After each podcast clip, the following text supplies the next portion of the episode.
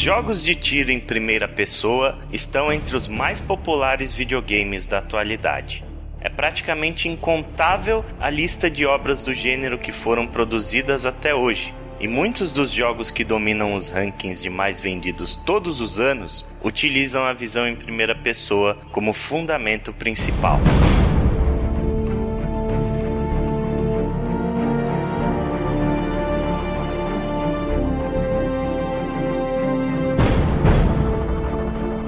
FPS se tornaram parte intrínseca dos videogames, sendo a base para os mais diversos estilos, desde esportes até obras com narrativas complexas. Mas de onde surgiu a ideia de mostrar o mundo através dos olhos do jogador? Quais foram as tecnologias fundamentais para o nascimento dos FPS? Quais foram os games mais importantes para a consolidação e evolução do gênero? Neste podcast, contaremos a história dos first person shooters, de sua gênese até os dias atuais.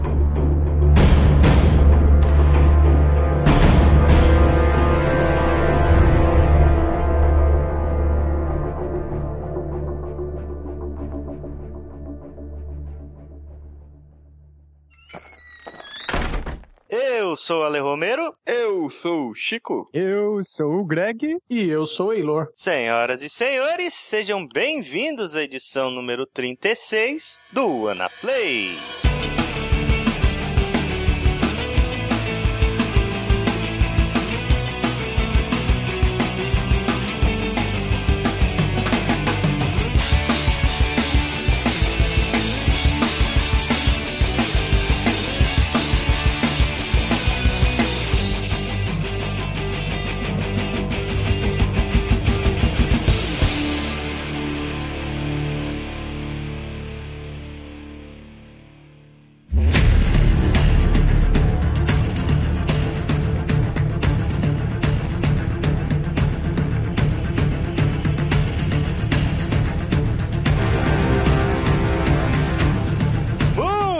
Bem, senhores. WannaPlay finalmente de volta para a alegria da nação brasileira. E voltamos para falar de um dos gêneros mais populares da atualidade, né? Hoje a gente pode dividir a indústria entre dois tipos de jogos: os jogos em terceira pessoa e os jogos em primeira pessoa. Eles já meio que transcenderam o gênero e eles se misturam a outros gêneros de jogos, né? E uhum. os first person shooters, os populares FPS, hoje com certeza estão entre os jogos mais populares da atualidade, né? É praticamente incontável a lista de, de obras do gênero que a gente tem produzido até hoje. Eu juro que eu tentei procurar isso na internet para ver quantos FPS a gente já tinham sido feitos, né? E eu não, acho não que você perderia a conta se você tentasse contar só os Call of Duty. Hoje os first person person shooters eles se tornaram fundamentais, né, dentro dos videogames, sendo base aí para diversos estilos tal, inclusive muito presentes nos esportes que estão aí na crista da onda, né? Até Galvão Bueno narrando loja, tá tendo. Sim. Nossa, só alegria.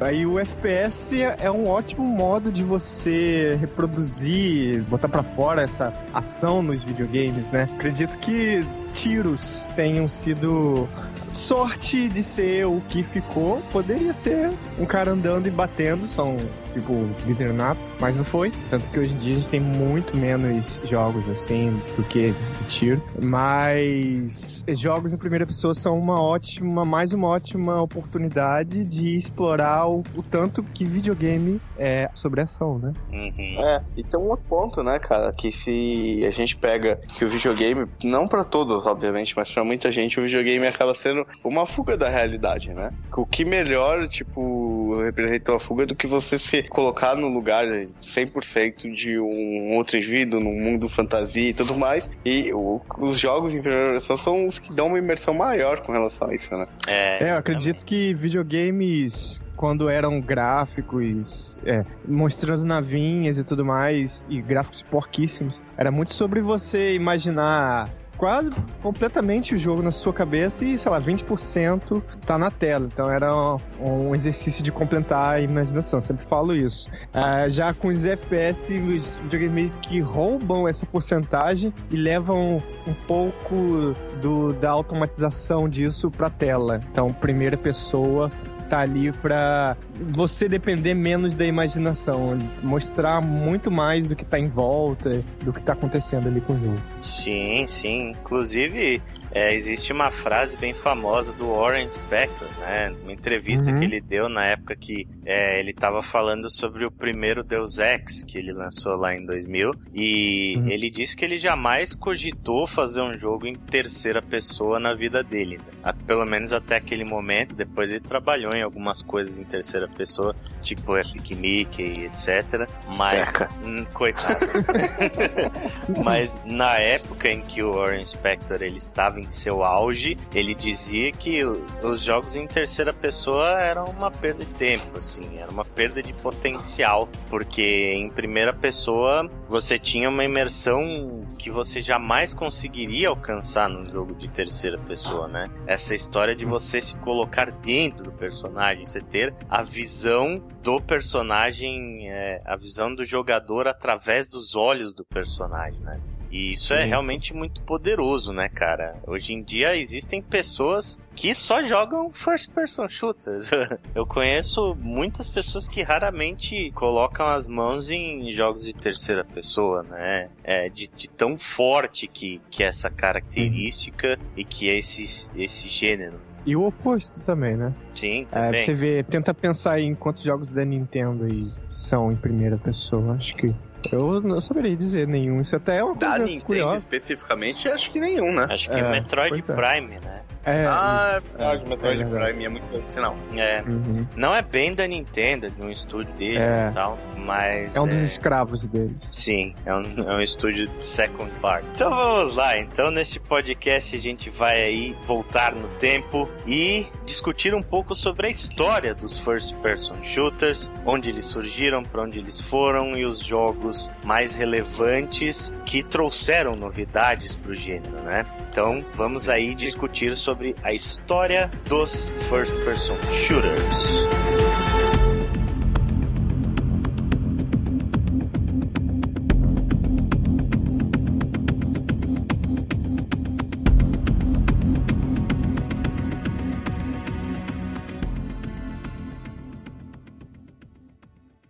Pra começar, cara, a gente tem que voltar lá atrás, né? E, e, voltar bastante no tempo, acho que antes de qualquer um de nós quatro aqui nascermos, Sim. e ver lá o que aconteceu, né? Que boa parte a gente já falou, né? Que é o conceito de os first persons, né? Eles surgiram daí do conceito de tentar mostrar o mundo pelos olhos, mostrar aquele mundo, né? Aquele mundo virtual do jogo pelos olhos do jogador. E aí a gente tem, cara, por incrível que pareça, é bem curioso aí a pesquisa que foi feita aí pela bem bacana, né? E tivemos os primeiros registros de jogo em primeira pessoa na década de 70. Sim, cara. Em 1974, cara, depois do Pong, a... eu não fazia a mínima ideia disso, tá? Hum. Com um jogo chamado Maze são dois jogos ou é um só? São dois jogos. O Maze, é. é o Maze e o outro é, se chama Space Sim, né? Que é uma abreviação Space... de Space Simulator. Sim. É, que é o precursor também de simulador de voo, né? Esse segundo. Exatamente. É. O Maze, inclusive, ele foi o primeiro jogo da história multiplayer por rede. Cara, isso é muito legal. Em 1974, você... cara. Você tem noção. 4, velho. tipo, Eles botavam um fio de. Sabe? Não sei se vocês já brincaram disso, de botar um fio na lata de leitinho e brincar de telefone. Sim. Acho que a rede deles era assim.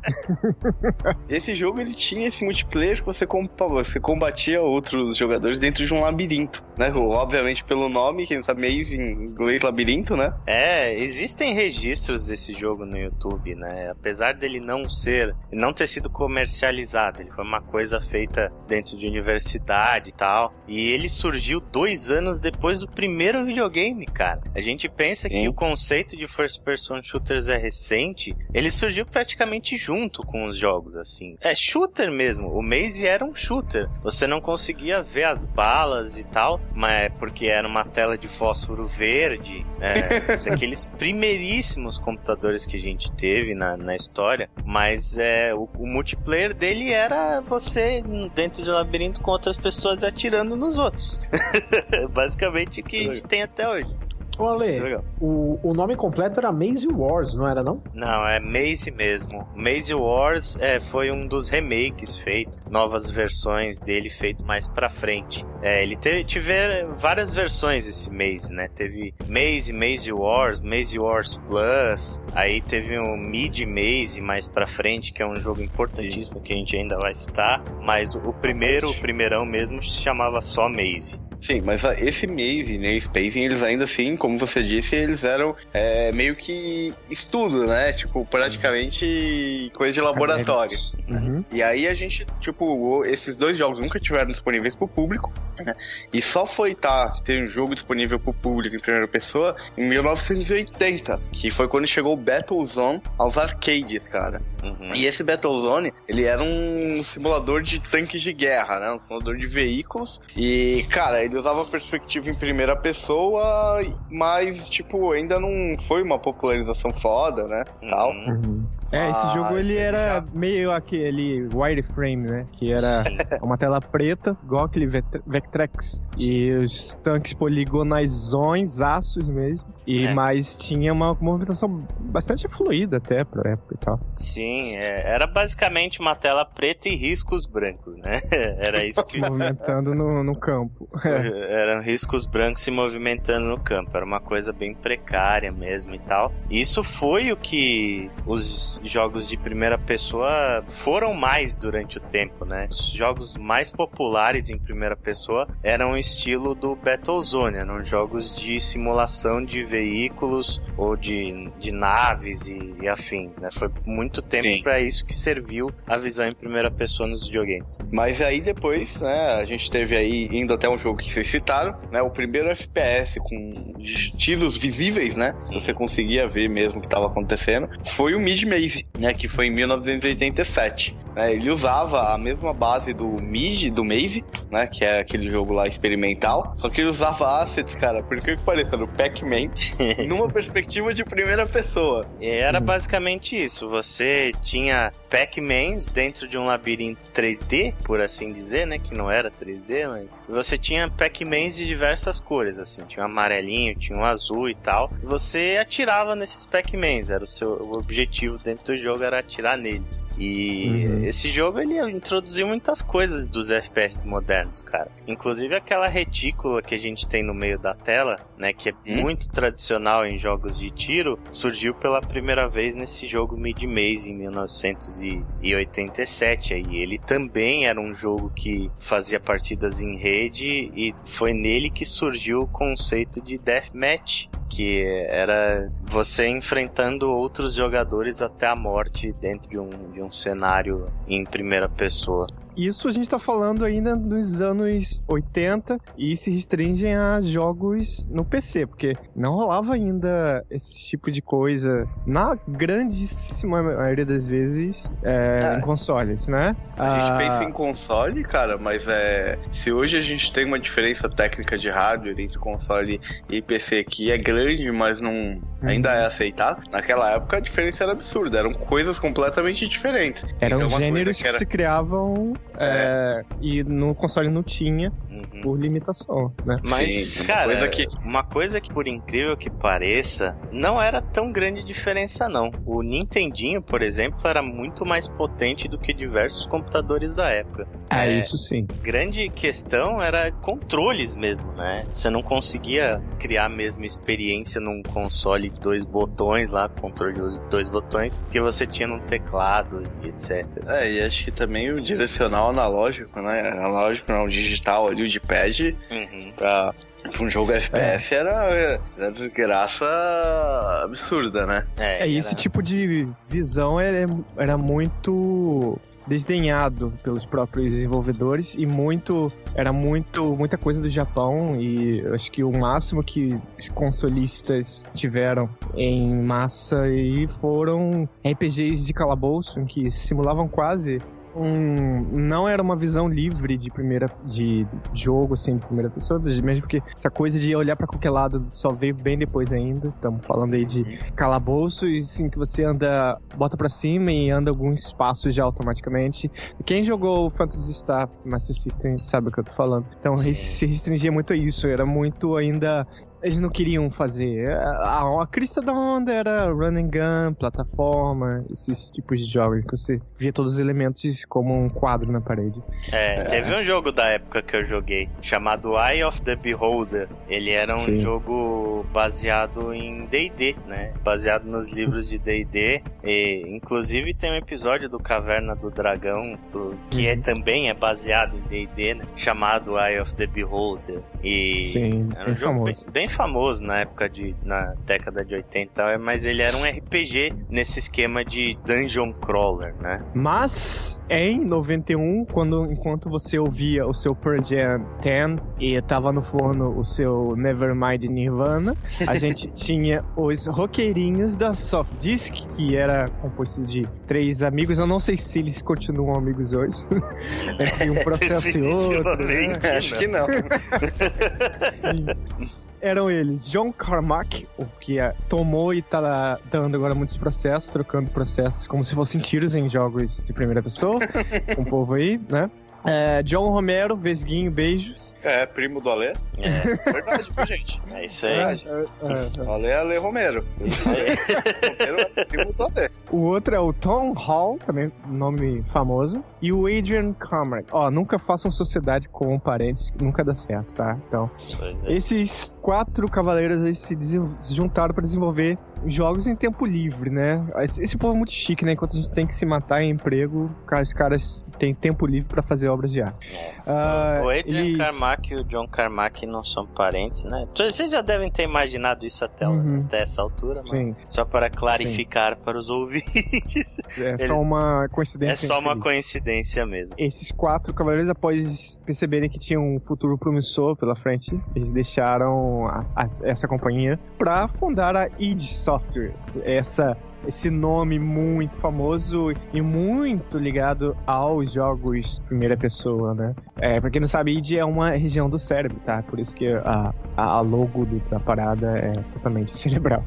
Sim, é... vem muito do conceito do Freud, né? Do id, uhum. superego e alter ego lá. E, id, ego não... e superego, isso mesmo. Id, ego, superego. Não tem nada a ver com ID, tá? Muitas pessoas chamam a id software de ID software, não tem nada a ver com ID, por mais que seja coincidência. Não. Esses carinhas, eles primeiros, primeiro começaram aí na ID se aventurando em jogos de plataforma 2D. Eles procuraram até a Nintendo uh, mostraram o que eles conseguiram fazer. Eles conseguiram clonar do zero Super Mario Bros 3. Mostraram para o cara Nintendo, mas não ficaram interessados. É, isso inclusive é a, grande prova do que eu tava falando que o Nintendinho era mais potente que os PCs, né? Porque uhum. eles terem conseguido portar perfeitamente Super Mario 3 no PC foi um puta feito pra época. A gente não Sim, tinha jogos de, é. de plataforma com aquela transição de telas igual Super Mario fazia justamente pela restrição do, dos PCs da época, né? Sim.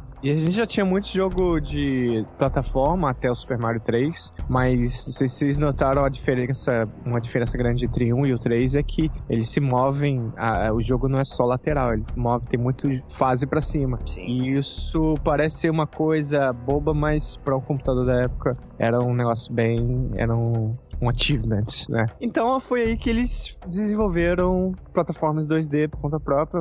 Vai tomando cu, Nintendo. Fizeram Dangerous Dave e a série famosa Commander King, que é do garotinho lá. É bem, acho bem legalzinho assim, o design. Sim, é, é, carismático, né? E é muito diferente do que a gente estava acostumado nos jogos de PC na época. Porque jogos de PC, especialmente até o começo da década de 90, eram uma coisa mais séria, voltada voltada para um público mais adulto, né? A gente tinha muitos simuladores e, e, coisas assim, jogos de estratégia, RPGs, com coisa complexa pra caralho, né? Então o Commander King foi uma coisa muito fresca para os computadores, né? Para os jogadores de PC da época. É, Sim. até porque o PC naquela época era bem inacessível, né? Sim. Bem, bem, bem, bem. Tanto que aí, John Carmack, ele foi sempre interessado por simuladores de como transar com sua mãe. Mentira. por isso ele disse só. Os psicólogos já estão chato. processando a gente. nesse momento. Na verdade, ele era muito fissurado em simuladores e jogos de aventura em primeira pessoa. Mas ele já tinha uma visão. Era a coisa de você enxergar o que é um- uma coisa inovadora e mais mesmo assim enxergar os defeitos. Você estar no seu tempo, mas conseguir avançar. É, então ele achava muito lentos esses jogos que já existiam. E por isso ele era um pouco divertidos e bem complicado. Nossa, gravar os comandos de um teclado, que às vezes. Hoje em dia, sei lá, o teclado a gente olha assim, parece um, um número de botões aceitável. Mas aquilo ali, puta que pariu. Pelo menos eu, quando era pequeno, olhava assim. Nossa, Nossa, jura que tem função pra isso tudo aqui. É, era um inferno, cara. Aquilo não era coisa pra criança, mas nem fodendo. Um dos jogos que o John Carmack mais admirava, né, que ele usou como base pra criar Doom mais pra frente, é o Ultima Underworld. Vai tentar jogar essa porra hoje em dia. Você vai ver Puta a que pariu. complexidade, a complexidade desse jogo. Enorme. Tem um manualzinho bonitinho do Nossa, lado. ele, cara. Eu lembro que tinha um jogo em primeira pessoa da Sierra, que era no espaço, que eram três discos, se eu não me engano.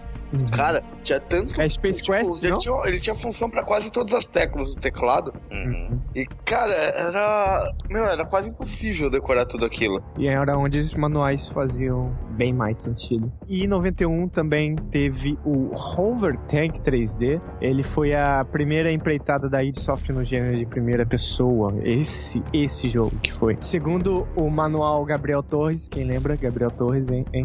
É um livro de 10 quilos que tem aqui em casa. Ele explica sobre uma técnica que é usada nesse jogo, que se chama Raycasting, que é basicamente uma, uma das formas, uma das técnicas de esconder dados visuais de coisas visuais, coisas que não estão sendo utilizadas no exato segundo, no exato momento, para liberar bastante processamento né, da máquina. Hum. Então, basicamente, Na realidade não é isso. Na realidade isso é o BSP, que é a técnica que ele usou no Doom mais pra frente. O Raycasting é uma técnica que você tem um mapa do jogo visto de cima, né? E o computador escaneia aquilo e guarda aquilo na memória e ele joga um raio de luz pela visão do jogador varrendo o campo e desenhando os objetos da tela em tempo real, né? Ele Uhum. você tem uma série de texturas em 2D, que são as texturas de, de paredes e teto e de inimigos e etc. é quase o conceito do Mode 7, né? E isso mesmo, o computador vai desenhando aquilo dinamicamente na tela conforme você anda e mudando aquilo de posição. Então esses jogos, tipo Hover Tank 3D, que eles metiam 3D em tudo no nome dos jogos, nenhum desses jogos era 3D. Eles eram jogos Uhum. 2D poligonais, que a única coisa que ele fazia era mudar o tamanho do polígono para você sentir é, a sensação de profundidade. Era só isso. Tanto que se Uhum. vocês lembrarem no Wolfenstein 3D, o inimigo quando morria, ele ficava sempre na mesma posição. Não importa por onde você olhasse, ele estava morto sempre na mesma posição. Isso é Sim. a prova do, do 2D da coisa. Sim. É, lembrando que é, Raycasting é diferente de Ray Tracing, que é outra técnica usada também nos mais modernos. Mas esse jogo, ele era meio que mais conceito do que jogabilidade, ele era uma coisa muito simples, né? Uma aposta. É, Meu Deus, que Sim. jogo horroroso. sim. ele tinha só a parede colorida e inimigos, objetivos, pessoas, assim. Ele era pouco atrativo, ele era realmente algo mais, uma realização técnica, né? Uhum. Ah, foi aí que seis meses depois o estúdio lançou o Caracom 3D, eh, que é uma evolução desse, desse gênero. Ele, a grande novidade desse Caracom, é, ele era ficava por conta do texture mapping. É uma técnica de mapeamento. É como você pegar aqueles wireframes e encapar com um papel de presente todos. ele faz mapeamento de texturas que foi introduzida, como foi citado no Ultima Underworld, é da Looking Glass, né? Ah, o jogo ele introduziu a mão do protagonista no centro da tela, também. É, acredito não é uma coisa que foi pensada, meio parece que é uma coisa natural, né? Mas Uhum. foi pensada também, assim como a Retico. É, As mas texturas. é o precursor, é o precursor da arma na, na tela, né? Que depois todos Isso. os jogos vieram nesse mesmo esquema. Exato. Isso aí. O Catacomb 3D, ele tinha como temática fantasia medieval, né? Você jogava com um mago Uhum. e o seu tiro basicamente era uma bola de fogo. Então Hum. a sua mão ficava no centro da tela atirando. Não era uma arma, mas basicamente era uma arma, né? o que Sim, era um projétil. Eles basicamente só mudaram isso depois no, no Wolfenstein 3D, porque, cara, você vê os gameplays desse jogo, a evolução do Hover Tank pra esse jogo é muito Uhum. impressionante, assim, é e são coisas de seis meses de um jogo pro outro. Esse sim parece um jogo de verdade, assim, tanto que Uhum. o salto dele pro Wolf 3D não foi tão grande, ele já é um jogo bastante impressionante pra época que ele saiu. É, e, e um detalhe que era como eu joguei bastante esse jogo, não na época, joguei depois, mas é um jogo bom, cara. É um jogo bom e aí sim bem mais próximo do que na época viriam a ser os FPS modernos, né? Era um jogo bom, você tinha o head-up display um pouco mais próximo desses jogos modernos também. Ele já foi um, como você disse, ali, um salto bem grande. Eu, eu gostei bastante desse jogo. Tinha coisas novas, né? Você tinha portais que você atravessava pra ir de uma fase pra outra. Tinha uma diversidade grande de inimigos. Era um, era um jogo bem completo. É, e Uhum. ele tinha diversidade de cenários também. Você tinha partes que Uhum. você ia pros labirintos, né? E aí as paredes ficavam com uma textura assim, mais de caverna e tal. É, ele tinha muitos segredos também, tinha um monte de parede destrutível que você tinha que atirar e descobrir o caminho por elas. É um jogo bem, bem legal mesmo. Aí em 92, no, no ano seguinte, como citado, a gente teve o, a mudança de temática, né? Do mago a gente foi pro assassino de Mecha Hitler, que é o Wolfenstein, Wolfenstein 3D. E uma pequena curiosidade, existe o Wolf- Wolfenstein normal. Ele é 3D porque meio que pra dizer que existe uma versão anterior. Então, é, o nome do jogo era Castle Wolfenstein ou Wolfenstein Tanto que 2D. depois saiu Return to the Castle Wolfenstein, né? Isso. exato. Eu, a continuação do Wolfenstein 3D se chama Spear of Destiny, que era um jogo praticamente igual ao primeiro Wolfenstein 3D, e só que a temática era mais absurda ainda, era o Hitler indo atrás da lança que matou Jesus Cristo. Sim. Uma parada Hum. bizarra, nada a ver. A lança do destino. Sensacional. Esse jogo Wolfenstein, o 3D, ele aumenta, né? Aquela coisa, né? Aumenta inimigos, texturas, armas, mas ele ainda tem um conceito bem simples e lembrando que a gente ainda não, quando a gente fala FPS, sei lá, a gente imagina o cara olhando pra tudo que é lá. É uma visão reta, né? Você só olha horizontalmente, você não tem como olhar pra cima, você não tem como olhar pra baixo. Então ainda estamos aí nessa época. É, e tem É. uma outra coisa também, né? Muito característica de tanto do Wolfenstein quanto do Catacomb, que é nenhuma das telas tinha diferença de alturas, por exemplo. O chão e, e o teto eram sempre na mesma altura, porque o mapa ele era um só e ele era renderizado desde o início, né? Aquele esquema que a Hum. gente falou, só ia mudando dinamicamente ao, o tamanho das coisas para parecer. Então, o Wolf ainda era um jogo muito simples mesmo. Ele não tinha textura no teto, não tinha textura no chão. Inclusive, ele teve versões para consoles. Esse, isso é interessante se falar. Por exemplo, a versão pro Super Nintendo. É bem, bem, bem Nossa, cara. Eu lembro mas... desses jogos de computador 3D, que esses, esses FPS 3D que os caras portaram pro Super Nintendo. Nossa, Era melhor não ter feito. Pode crer. Tanto que existe uma versão nintendiada pro Super Nintendo em que é o, basicamente o jogo é o Wolfenstein, só que a temática de Noé e você tem que salvar as cabritas lá e. Pode ver. E sua arma é um estilingue. Você, você taca a pedra nos cabritos pra poder assustar eles e salvar. Caralho. Exato. Exato, exato.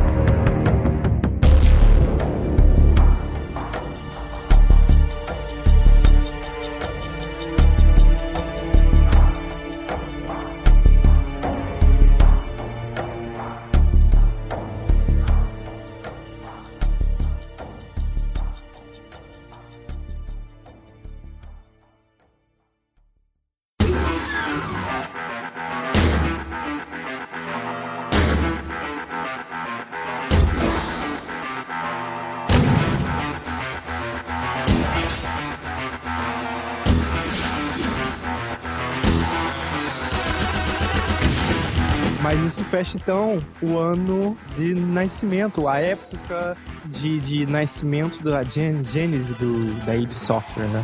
E de certa forma a gênese dos jogos de é, FPS modernos, né? Porque é. Capitaneando todas estas tecnologias e aí introduzindo algumas outras, né? Em 1993 foi a vez de chegar Doom ao mercado. O jogo aí que demonstrou grandes avanços, né? Que são utilizados até hoje, inclusive. E um dos conceitos mais importantes que foi utilizado aí por Don Carmack em Doom foi a utilização da técnica chamada BSP, né? Binary Space Partitioning que basicamente ela particiona, né, ela divide o cenário em diversos pedaços e faz com que o PC renderize ali apenas a parte que é visível ao jogador. Então faz com que os mapas sejam renderizados por setores e não mais como uma coisa única, né? Uma coisa plana como a gente via nos jogos até agora. Isso permitia que o jogo tivesse cenários com alturas diferentes, transparência, iluminação, enfim, entre muitas outras coisas aí. E, além disso, trouxe a grande vantagem que você renderizar apenas objetos que estão na tela é um conceito importante para a otimização do jogo, né? Então ele permite utilizar ali melhor as, as capacidades do hardware e é um conceito que é utilizado até hoje nos jogos, né? O Doom, inclusive, visualmente, em comparação a todos esses outros jogos já comentados, ele deu um salto absurdo, né? Em termos é, gráficos. É inacreditável. Trouxe. É inacreditável. Apesar de você ainda ter, né? A, a jogabilidade em si ainda ser plana, você tinha um monstro, por exemplo, que estava num lugar alto e você continuava atirando para frente para acertar ele ali em cima. Uhum. Você não tinha uma jogabilidade realmente 3D, o campo de visão ali era completamente 3D, né? A fase tinha diferentes níveis, que é, é uma coisa que até eles refizeram de uma forma inteligente no, no jogo moderno. E ele trazia um salto de qualidade, de quantidade de objetos que você tinha, de principalmente a partir de iluminação das fases, era foi muito modernizado nesse isso, jogo. Né? Isso não existia na época. É, é absurdo a gente pensar, pegar o Wolfenstein 3D e olhar Doom uhum. e pensar que isso isso foi feito menos de um ano depois, cara. Parece um salto de três gerações pra frente. É Com muito, certeza. muito impressionante. E esse esquema de iluminação, inclusive, é fundamental dentro de Doom, né? Uhum. Pra gerar aquela atmosfera de terror que o jogo tem. Na época, Doom era um jogo assustador pra caralho, porque justamente você entrava em diversos espaços escuros, onde você só conseguia enxergar através do, dos tiros dos inimigos, né? E tinha coisas assim, e nesse inexplicáveis. Plataformas que subiam e desciam, janela, uhum. é, os mapas eram enormes, muito maiores do que qualquer coisa que a gente via até. O campo de visão não era mais tão limitado, exatamente por ele renderizar os mapas em bloco, né? Então eles conseguiam dar uma profundidade absurda. Você tinha campos abertos, né? Indo... Exatamente. O tanto de memória que você consegue poupar do processador com essa técnica de BSP é muito grande, né? Isso gerou também uma grande característica de Doom, que é a velocidade do jogo. Doom é frenético pra caralho, cara. Se você pegar o, Wolf 3D e ver como esse jogo é metódico, cadenciado, lento, e comparar com a loucura que é Doom, não dá para acreditar que isso foi feito um ano depois.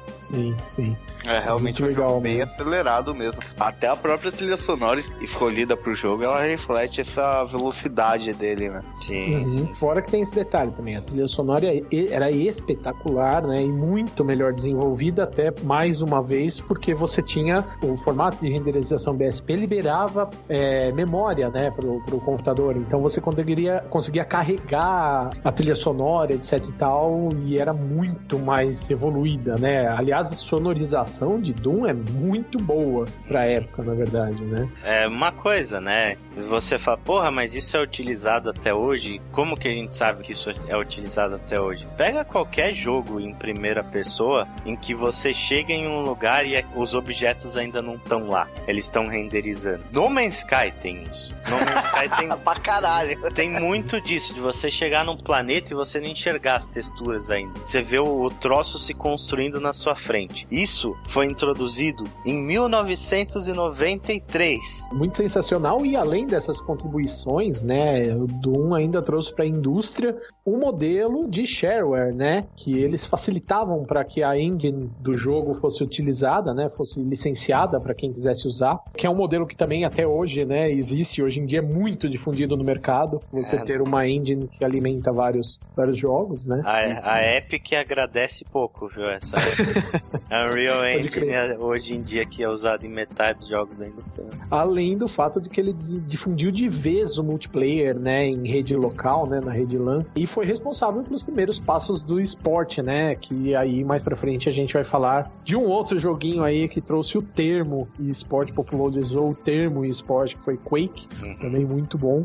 Mas o Doom trouxe todas essas novidades. Eu lembro até hoje, isso é uma coisa que eu lembro até hoje, que você entrava no modo multiplayer dele e eu em casa quando, quando eu comecei a jogar Doom, não tinha outro computador. Então eu entrava no modo multiplayer dele sozinho, só pra ver como é que era, tá ligado? Eu ficava girando, feito tonto no mapa, só pra ver o, o que que era. Mais pra frente é que eu aí sim fui jogar uma vez o modo multiplayer com outro computador, mas foi uma puta de uma novidade também, né? Eu lembro de. Você ia Pode... falar das escolas, não, das aulas de informática que a galera das jogava. aulas de informática.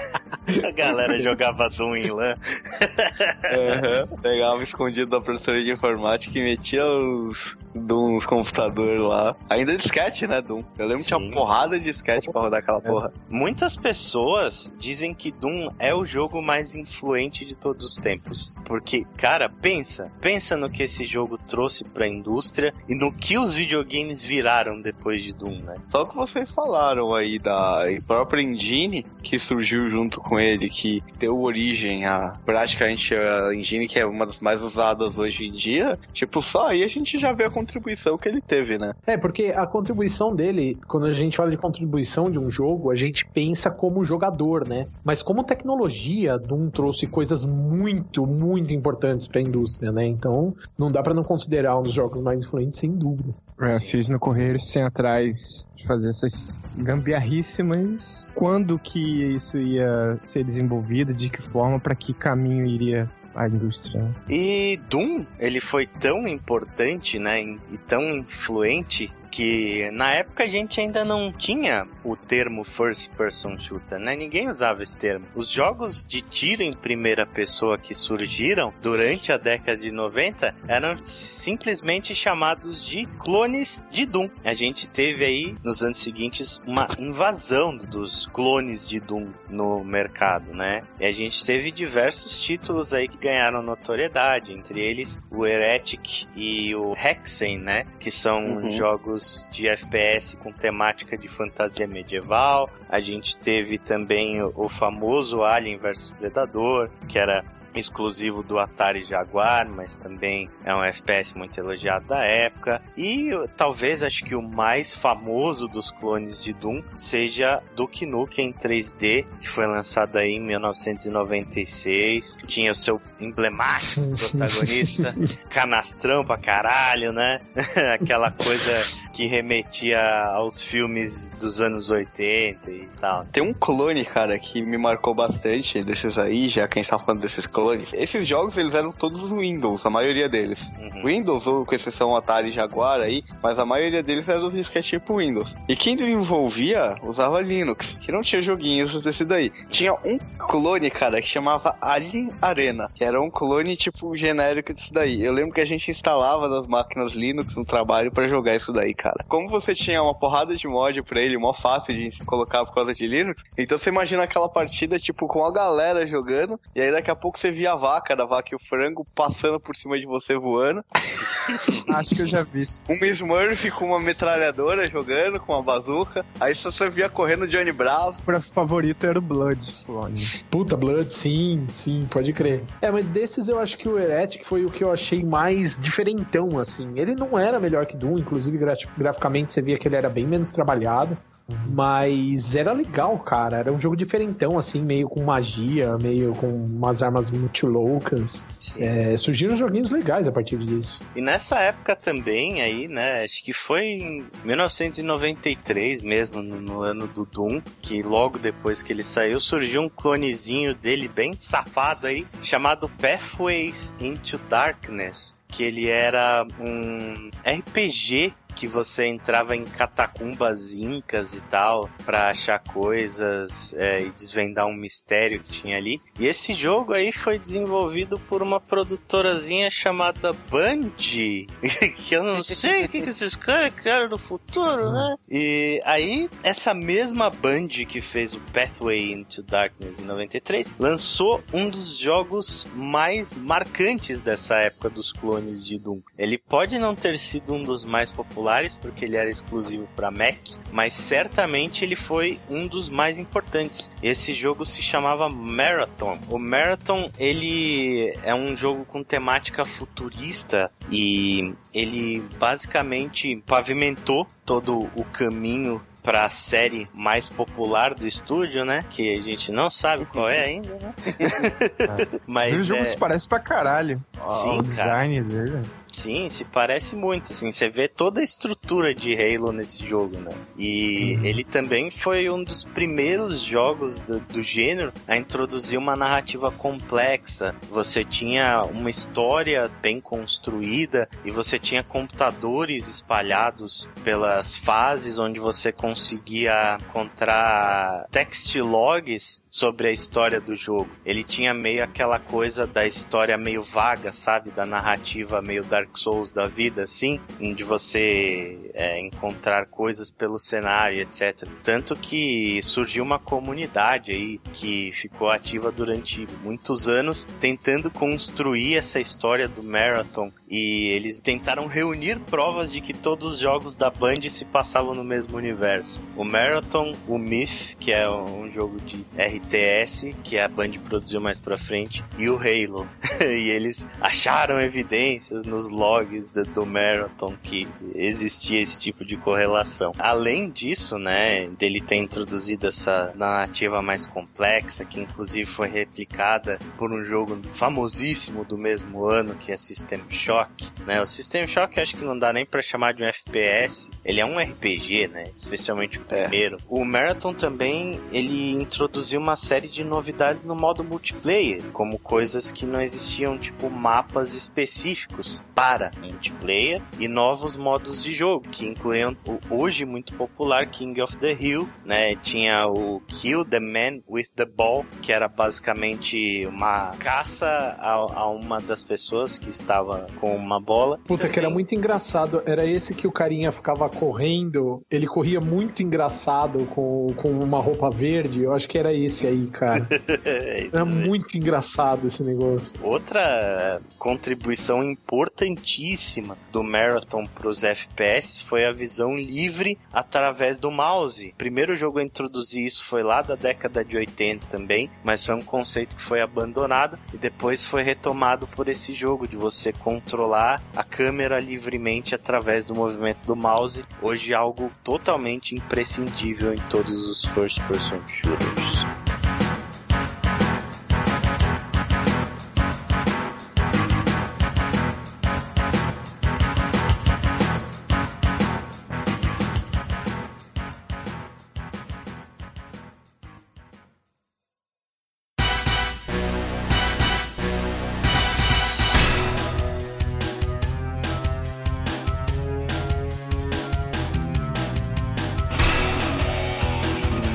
Período, né, tal, a gente tá falando de jogos de PC em sua maioria. Basicamente, FPS era sinônimo de PC, né, e plataforma e outros estilos eram sinônimo de consoles, então tinha uma divisão bem, bem bruta aí em cima disso até, mais pela jogabilidade, né, pela forma de jogo, teclado ainda mais com o advento de uso do mouse nesses jogos, né, que aumentava a precisão e a sua imersão absurdamente, e aqueles controles que a gente tinha na época, todos com D-pad só, né? Com, com análise digital, não dava precisão para você mirar ou coisa do gênero. Então, tipo, basicamente a gente tinha alguns portes porcos de jogos, né? Como Doom aí portado para Super Nintendo. Mas aí veio um consolezinho de uma empresa pouco inovadora. Eles lançaram o famoso Nintendo 64 com o seu controle de três mãos. Né? É.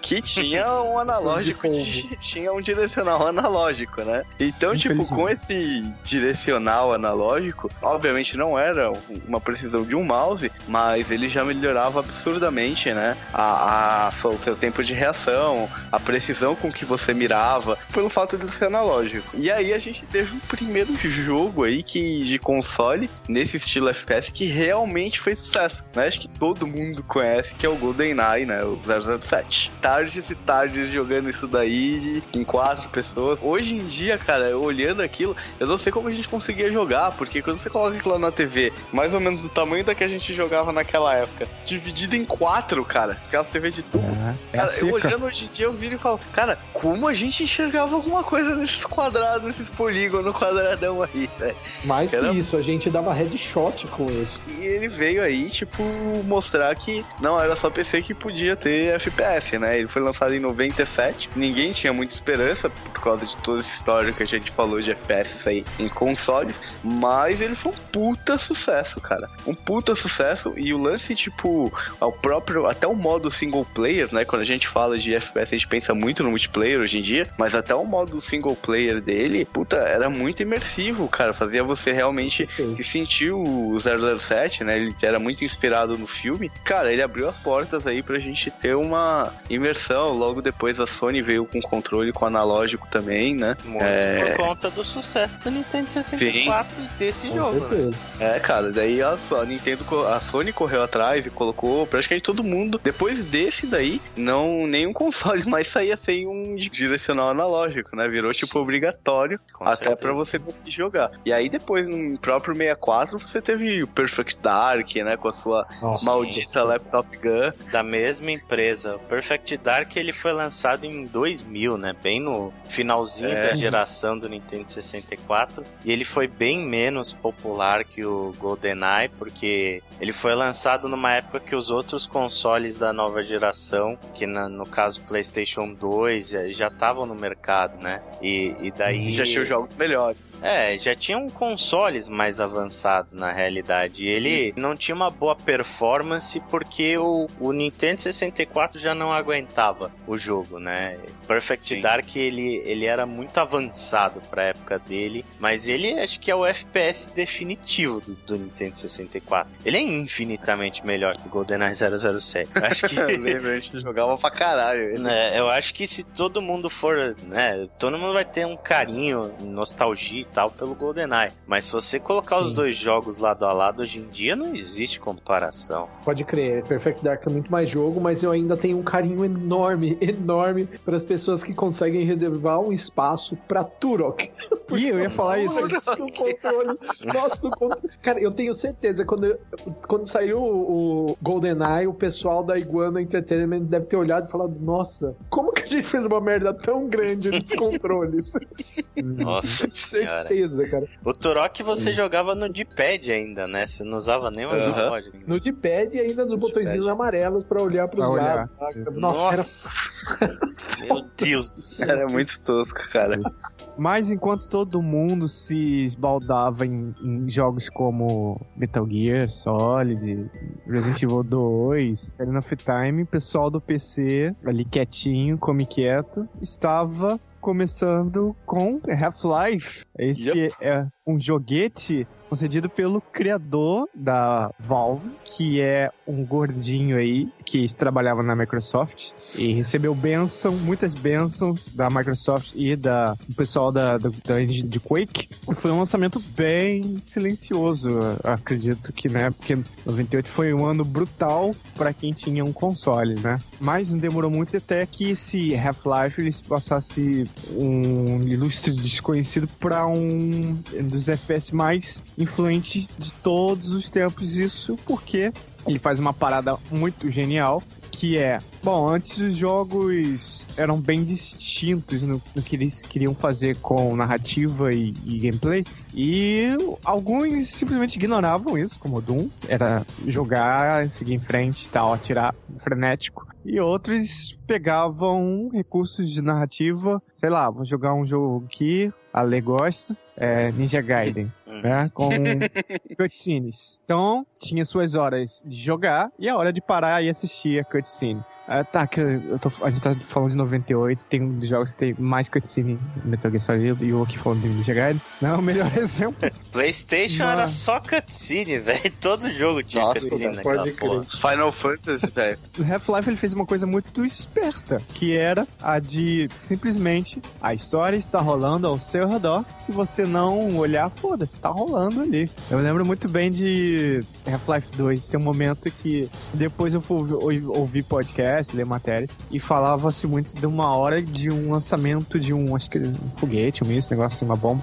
E que porra de bomba é essa? E lembrando, pra quem ouviu Super 50, eu joguei esse jogo pela primeira vez todo em preto e branco. Que porra de míssil esse que eu não vi? Ah, era um míssil que eu simplesmente não olhei pra cena lá enquanto os cientistas estavam conversando e simplesmente não, não peguei a parte da história. Isso faz com que você, jogador, valorize muito mais o seu próprio papel, né? Você tem o poder de tocar o foda-se, e só pela jogabilidade, mas também se sentir muito mais vivo ali na história, porque ela não está fora no loading, fora da, da, da gameplay, ela tá ali misturadinha com o jogo. E isso É. se tornou padrão foda na indústria, né? Isso Sim. aumenta a imersão, né, cara? Porque é uma coisa que tá Sim. acontecendo ali, você vê, faz parte, não é uma coisa que para pra te contar uma história e depois você volta a jogar. E tanto isso é verdade, Chico, que uma vez eu parei pra reparar, eu sou fãzaço também de Half-Life, acho que todo mundo é, né, na vida. Se você parar pra reparar, Gordon Freeman não é um bom personagem, cara. É quase irrelevante o Gordon Freeman na história. Você, eles fizeram de uma forma que você fica tão imerso naquela, naquele contexto, naqueles acontecimentos, na história do jogo que é muito boa. Que você se sente mesmo o personagem daquilo. Você Isso. esquece. Tanto é que eu lembro que uma vez eu tava jogando e tem uma hora que eles vão fazer um bombardeio e você passa numa sala de rádio que os militares estão estão recebendo ordens e um cara fala: Forget about Gordon Freeman, não sei o que, e manda, manda todo mundo sair do lugar e tal. Naquela hora que eu pensei, parei e pensei, falei, caralho, é verdade, eu tô jogando com um personagem que chama Gordon Freeman, porque fora às vezes as pessoas chamarem de Gordon, você não, você não tá nem aí, tipo, ele não é um bom personagem. É impressionante o quanto ele é icônico, né? Ele é um avatar, ele é um personagem, é uma ficha em branco e é um puta personagem icônico, cara. Essa coisa de- de- da passividade dele, já acredito, mas foi aplicado de forma genial. Mas eu acredito ao Zelda, por exemplo, em que o Link é também um personagem extremamente passivo e boa parte da história você vai, das situações, vai criar na sua cabeça. A maioria dos RPGs, né? Sim. Sim, Mas, Chrono Trigger. É, Exato. Sim, extremamente personagens passivos. Você tem que estar muito seguro de todo o resto do jogo, de todo os seus, o que te cerca pra que isso funcione, né? Senão vai se tornar só um jogo extremamente chato. No comecinho desse jogo do primeiro Half-Life, ele tem uma cena não ignorável, de cinco minutinhos ali no, no monotrilho, né? Que é ele entrando na Black Mesa, que é um jeito dele mostrar o quão profundo você tá e quão foda vai ser você sair dessa encrenca. E também de inserir ali uma narrativa silenciosa. Esse jogo é muito bem pensado no que esse gordinho tava pensando. Fora, nós temos que dar toda destaque pro G-Man também, né? Que te dava uma é. raiva profunda, mano. Profunda. Ele era um puta personagem bom. Esse jogo ele foi portado com sucesso para alguns consoles. Deu um pouquinho certo sim no Dreamcast. Joguei a versão do Dreamcast. É bem legal. Joguei a versão do PS2, mas infelizmente chegou aí numa parte em que deu um bug em que o Gordon não cons- conseguia sair de um tampão numa coifa, né? E não conseguia sair dali, fiquei travado. Não conseguia. Ele, não sei, engordou, não sei. Não passava pelo buraco, não conseguia cair. Na parte que chegou os militares. Ele também tinha um recurso, usado inclusive na sequência, vou falar um pouquinho depois, que ele é um jogo como uma unidade, assim. Ele não tem fases. Ele tem capítulos, mas gameplay mesmo falando, ele é numa tacada só. Ele vai construindo os cenários, o máximo que você vai ter são loads. No Xbox tem loads mais recorrentes, mas jogo, o, isso já tô falando dois, mas é algo que acontece no também. Então ele tem uma sensação muito de coisa percorrida. Essa coisa mesmo que eu falei do você entrando lá no, no, no Black Mesa, tem alguns loadings até chegar, você se livrar do monotrilho ali, mas serve para você ter uma sensação de espaço percorrido. Então, muito foda isso. E em Half-Life 2, digo que me encantou mais ainda esse jogo. Um eu encarava como um jogo meio de. parecia um terror, ele tinha uma violência bem interessante. Parecia um survival, mas com uma dose de ação muito grande. O 2, ele já tem, é mais pensado na coisa da narrativa, é mais forte. E puzzles envolvendo física. É um, algo que vê, a gente vê muito parecido em Breath of the Wild, por incrível que pareça. São puzzles que dependem muito da, da própria física solta ali, desenvolvida no jogo. Então, dois excelentes jogos. Dizem que o novato que for experimentar não vai achar nada de interessante nesse jogo se ele jogar hoje em dia. Eu entendo.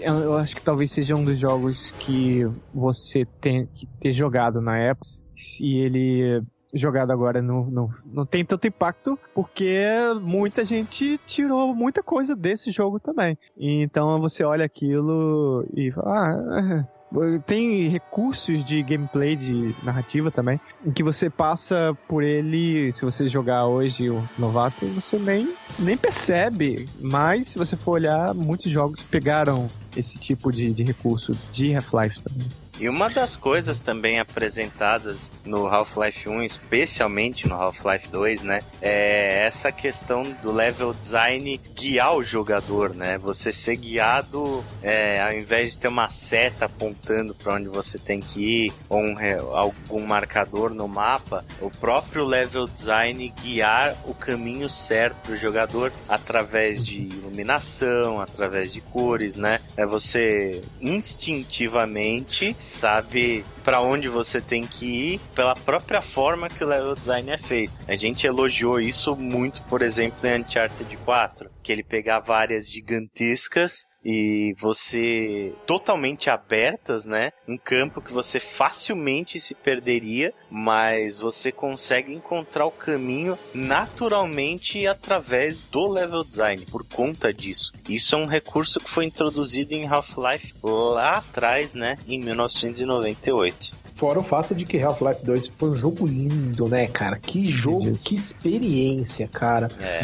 Eu lembro até hoje o quão, o quão abismados nós ficamos quando você percebia que, tipo, na hora que um cientista ia digitar no computador, ele digitava com dedos independentemente. Tipo, não era aquela, aquela é. mão de pata de vaca que os caras tinham. Sim. É, um jogo é. super bem trabalhado. Né? É, ele brigou, o 2 brigou muito com o Doom, que era um avanço tecnológico muito grande com o bump mapping, mas Doom 3 ele não era um jogo com bastante técnica, mas pouca substância. É um jogo é, tinha lá seus momentos, mas Half-Life tinha o, o achievement técnico um pouquinho ali, mas o level design dele é primoroso. É. Não como comparar. Eu não sei se vocês lembram, na, em 2012, na The Game Awards, na época eu não lembro como é que chamava, acho que era Videogame Awards, VGA. É, VGX, VGA, VG... VGA, uh, essas bosta aí. Eles deram um prêmio de jogo da década, né? E o jogo da é. década escolhido foi justamente Half-Life 2, né?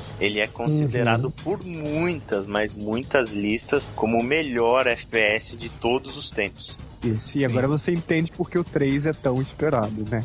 É, o 3 que não virá. Você que não entende o meme, né? E, e, que não é. sabe que Half-Life 2 terminou num puta gancho, filho de uma puta. Pode é crer, um, nossa. É um cliffhanger pode. desgraçado Half-Life 2 episódio 2, né? Todo mundo espera o 3 até hoje por conta disso. Bom, e aí, apesar dele ter, né, colhido os louros da vitória como o melhor jogo do ano e ter figurado aí, como o Ale disse, até hoje em diversas listas como o melhor jogo de todos os tempos, o Half-Life não reinou sozinho em 98, né? É um outro FPS também que está aqui guardado do lado esquerdo do meu peito surgiu com força no mesmo ano, trazendo aí gráficos sensacionais e armas muito, muito loucas, que foi o Unreal da Epic Games, um puta do jogo, uma baita de uma experiência também, com uma história bastante intrincada, apesar de que o divertido mesmo era matar monstros no melhor estilo Doom. A história de Unreal era até meio depressiva, se a gente pensar, né, bastante.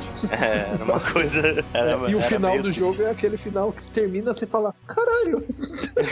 e era mesmo, era uma história meio depressiva, mas eu lembro que o Unreal, ele teve um detalhe que para mim é muito marcante, ele teve muitas coisas fora do jogo, né? Fora do, do, jogo em si, ele vinha com um manual muito legal, que era meio que um diário escrito à mão de um dos prisioneiros. Nossa, ele teve muitas action figures, teve uma, teve uma porrada de coisa assim que trouxe o mundo do Doom meio pra fora, né? Porque ele tinha essa atmosfera de terror, essa atmosfera de estar tá em outro planeta, depender da ajuda dos seres que habitavam naquele planeta também, que eu adorava, que a minha irmã chamava dos curiós, porque os caras faziam curió, curió, urrá! Era só isso que eles faziam de barulho. E aí minha, minha irmã chamava eles de curiós. Então, Unreal foi um puta jogo, mas talvez o maior destaque aí a gente deve, tenha que dar mesmo pra sequência que foi Unreal Tournament, lançado ali no ano seguinte, 99, que consolidou né, a Epic como das grandes produtoras do gênero, com multiplayer freneticaço, né? Unreal Tournament, aquele multiplayer no estilo não posso parar que vou morrer, vou levar uma 8-ball na cabeça.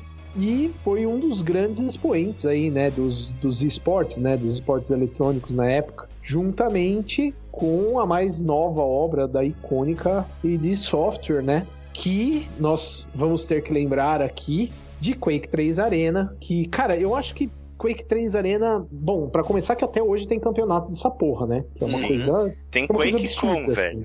tem Quake é, com. Como assim? É, tem essa porra virou uma conferência. Pode crer. O jogo foi lançado em 1999 e, aí... a gente ainda tem conferências deles rolando em 2017 todo ano e cheio de gente lá. E, e ainda tem gente no servidor jogando essa porra, cara. É, você não acha em Titanfall, mas você acha em Quake 3 Arena, velho. Cara, você quer jogar um jogo online? Não compra Titanfall, compra Quake 3 Arena. compra Quake 3. É foda. Compra Quake 3 Arena é foda. Mas enfim, como eu tava comentando, Quake 3 Arena apostou aí no multiplayer, né? De espaços abertos, o famoso multiplayer Arena, onde os jogadores podiam literalmente gladiar ali entre si e todos os dois jogos, tanto Unreal Tournament quanto Quake 3, tinham um nível técnico competitivo muito bacana, né? Muito. Cara, sem dúvida foi uma das primeiras vezes que eu vi gente passar mal de ficar jogando um negócio direto em multiplayer e começar a ter briga de amigos assim, porque um cara fazia uma cagada numa jogada, isso era sensacional. Foi a primeira vez que a gente viu um videogame competição de verdade, né, cara? Aquela disputa luta mesmo que a gente via em esportes, tipo futebol, tipo basquete, a gente vendo isso acontecer nos videogames, né?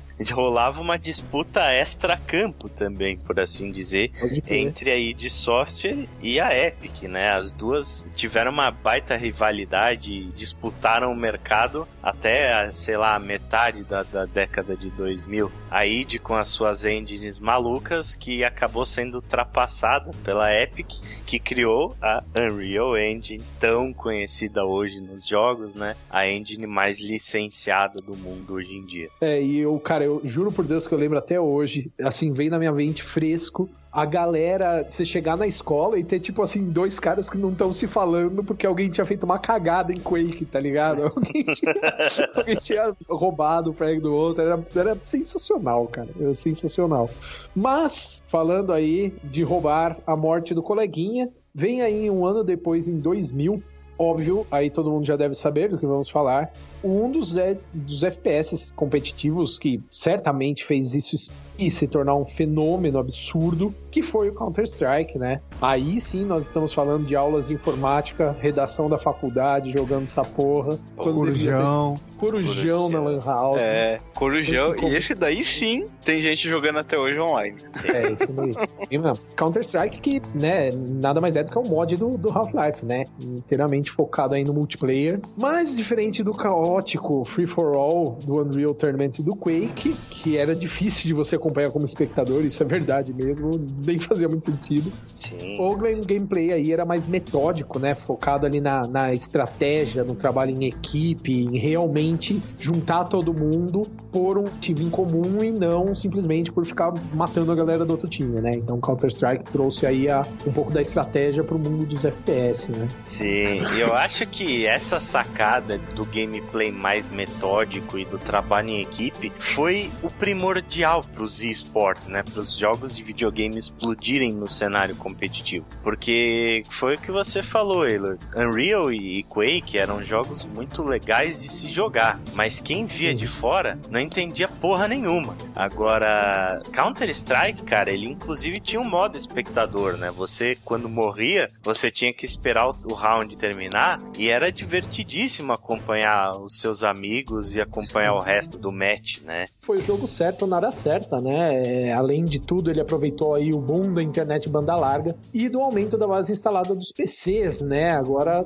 todo mundo tinha seu PCzinho, seu desktopzinho em casa, que fazia barulhinho de ventoinha pra caralho. E que Quake já tava a este ponto se tornando um jogo, como vamos dizer, não vamos chamar de ultrapassado, porque tem gente que joga até hoje, né? Então a gente vai ofender uma, uma galera. Já tinha muita gente enjoado dele. Foi o Call então... of Duty da época, né? Foi aquele jogo que saturou a série. Pois é. E lembrando aí, Counter-Strike também foi um dos grandes responsáveis pela explosão das lan houses no, no, início dos anos 2000, né? Então aquilo que a gente tava falando, ir pra lan house de manhã, matar umas aulas, aula de educação física ninguém sabia nem o que era, porque você tava na lan house antes de começar. Esse lance da lan house, o bagulho chegou no nível sério a ponto de que as lan houses formavam times para disputar campeonato. E aí chegava na lan house e tinha a galera que tava lá, tinha umas máquinas que eram reservadas pra galera que era do time da Lan House, cara. Porra, com as Monkeys da vida aí. Era foda o bagulho. É, e se você Exato. pensar que um jogo criou um sistema de negócio, criou um modelo de negócio inteiramente novo que surgiu e morreu quando esse jogo perdeu popularidade. Isso é o tamanho de Counter-Strike, né? O tamanho do fenômeno cultural que foi esse jogo. Bom, e aí a propriedade intelectual foi adquirida posteriormente pela Valve, né? E a atual iteração Counter-Strike Global Offensive, que é o CSGO, onde você pode fazer as suas trocas de skin legais aí. Pode ficar é postando um dos... skin de arma por uma fortuna, né?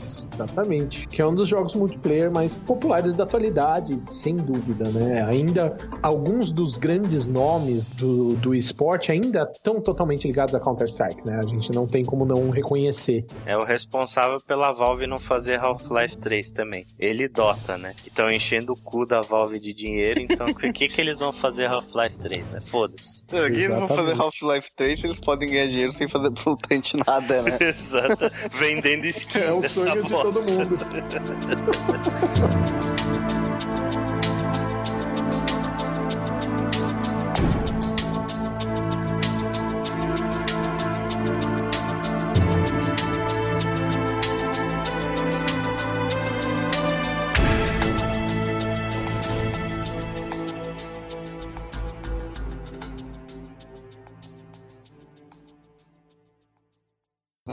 Voltando aí um aninho para 1999, a gente tem que citar um, um outro FPS muito importante desse ano, que foi o, o FPS responsável por trazer o tema Segunda Guerra Mundial para os videogames, né? É inacreditável hoje com a saturação que a gente teve de jogos da Primeira Guerra. É incrível a gente pensar que esse tema não tinha sido explorado praticamente em videogames até então, né? Tantos first person shooters, cara, e não tinha um first person shooter de Segunda Guerra popular, bom e relevante, né? Mas aí. Só o Wolfenstein, né?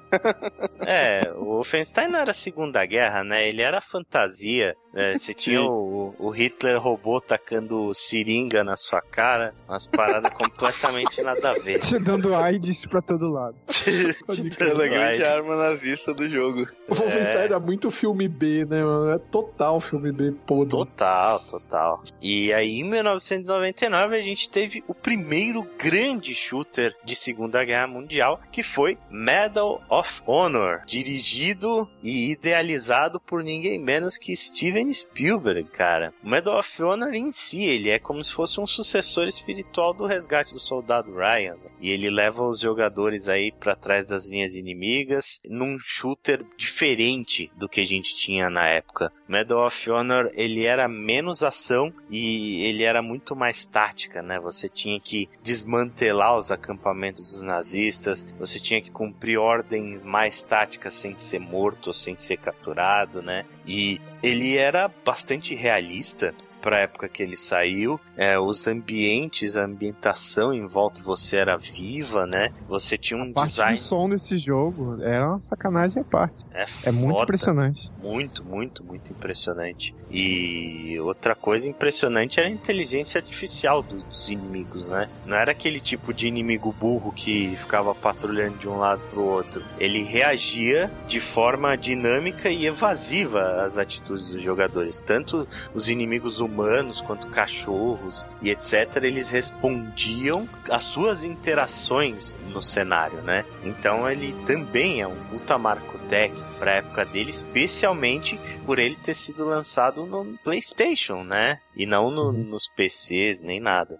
É, ele teve até adaptação depois, né, pra outros consoles do PlayStation, mas. É, teve, teve a versão PC que saiu depois um pouco, mas não tem nada a ver o jogo. É, é muito bom também, mas tem nada a ver. Acho que o barato mesmo era a gente ver isso no PlayStation. Sim, É, eu, pra ser bem sincero aqui, eu nunca fui muito fã de Medal of Honor. Eu tinha amigos que amavam, eu nunca gostei muito desse jogo. Mas era realmente interessante quando você entrava naquela primeira cena do desembarque e vinha aquele, aquela sonorização espetacular com aquela, aquele, aquele, aqueles comandantes te dando ordem e gente pedindo ajuda na praia, né? Que tava todo ferrado lá. É, é, essa caracterização da Segunda Guerra foi muito bem feita, sendo que esse FPS da Segunda Guerra. Então é, é muito legal isso, porque ele abriu o caminho para tantos jogos como hoje a gente sabe que fizeram muito sucesso, também adotando a temática da Segunda Guerra Mundial, né? sim, cara. Eu acho que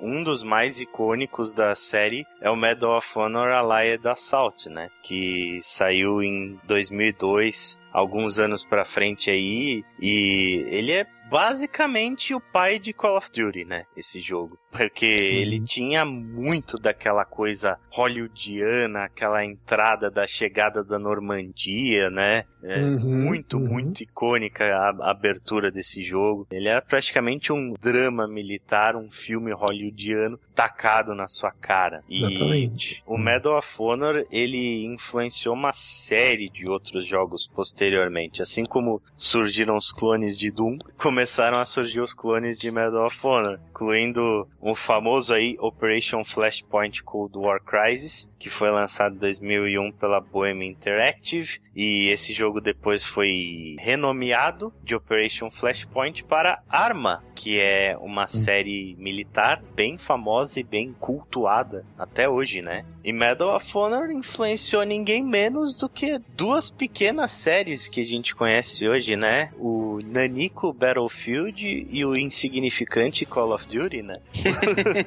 É, o Arma, o Arma ele tá no terceiro jogo já, e ah, o grande diferencial dele hoje em dia, inclusive eu acho ele meio chato por causa disso, é o nível de realismo da simulação. Uhum. Ele é aquele Uhum. jogo que você fica rastejando no meio da floresta por duas horas pra chegar num ponto, alguém te acertar um tiro e você acabou e você volta lá atrás. É tipo um jogo meio frustrante às vezes.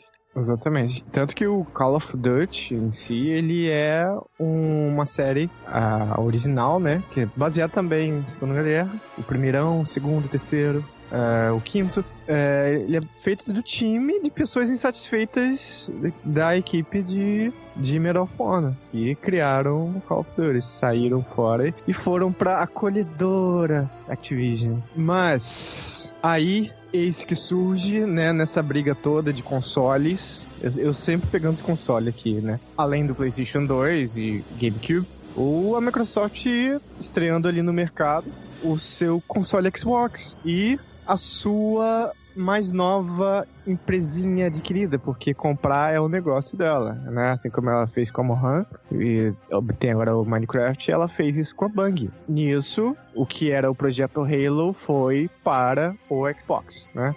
E, meu irmão, esse jogo, ele refinou, pegou tudo que a gente tinha de FPS feito sucessivamente em console, melhorou e aproximou bastante o que é a experiência boa de se jogar no, no PC. Ele levou isso para os consoles, ele pegou o conceito de gatilhos no controle que a gente pode dizer que popularizou, mas não estava ali fazendo muita coisa. No Dreamcast, o Xbox ele é um console muito baseado no Dreamcast, pegou tudo isso e aproveitou de forma bem esperta e hoje em dia virou padrão em, em muitas coisas, inventou padrão. Eu acho que Halo, que mais impressionava na época, eu me lembro até hoje, era a coisa do campo aberto. Você não tinha muito isso, pelo menos em console.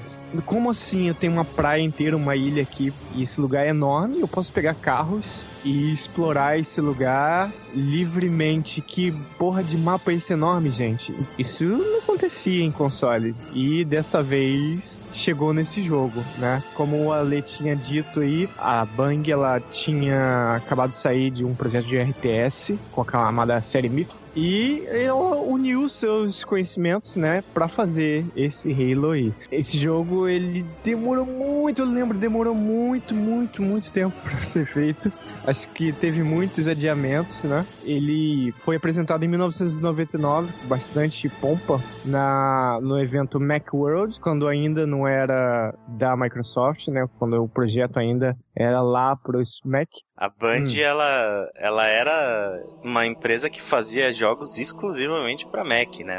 A série Marathon Sim. que a gente citou, Marathon tem três jogos, os três são exclusivos de Mac. Myth também, a série de RTS delas, é exclusiva hum. para Mac. E aí veio a rasteira, né, cara? é como se a hoje em dia a Naughty Dog lançasse Uncharted pro Xbox One do nada, assim, uau, né? Sim, sim nessa Macworld Expo, esse evento, a Microsoft estava de olho e falou: Hum, gostei, quero para mim. Porque é assim que os ricos fazem, né? Sim. Se ele gostar da sua alma, ele vai comprar para ele, não tem o que fazer, cara. Claro. Então ele, ele não, não comprou só a franquia Halo, ele comprou a Bang inteira, né? E assinasse o Halo, que foi o jogo que pôs o nome, a marca Xbox basicamente no mercado, né? Ele entrou aí também com novidade do armas nos dois gatilhos. Cada gatilho fazia a função de arma, né? No, já no Halo 2, o que era sucesso se tornou mais ainda com o advento do multiplayer, que foi também para os consoles, aproveitando como o Xbox era pomposo nisso, ele tinha uma entrada para banda larga no console, né? Olha era só. Como... Ó. E Halo 2 estreou junto aí com a Xbox Live. Acho que vocês já ouviram falar nesse serviço tão desconhecido, mas eu acho que já. Uma coisa que muita gente não sabe, né? Xbox Live estreou no Xbox original, não foi no 360, estreou Sim. com Halo 2. E já era um serviço de assinatura naquela época. O que o primeiro Halo é, fez vender de Xbox, o Halo 2 fez vender de assinatura da Xbox Live. Exatamente. É, mostra que os caras têm uma puta visão, né, cara? Muita coisa. Eu tô aqui, a porra do Minecraft não para de vender também.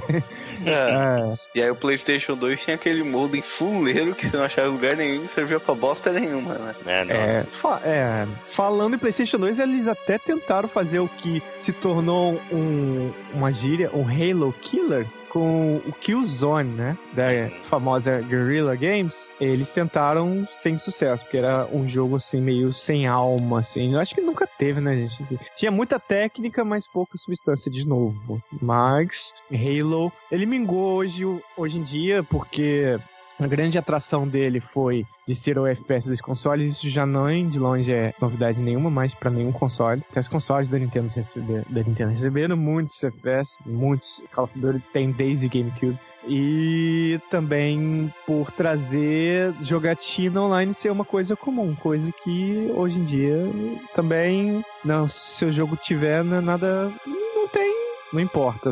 Tem jogo até que tá tirando multiplayer. É, eu lembro de Bioshock, o Infinite, ele teve o multiplayer cortado aos 45 do segundo tempo. Mas até muito tempo, seu jogo tinha que ser FPS e tinha que ter multiplayer e muito disso se deve a Halo.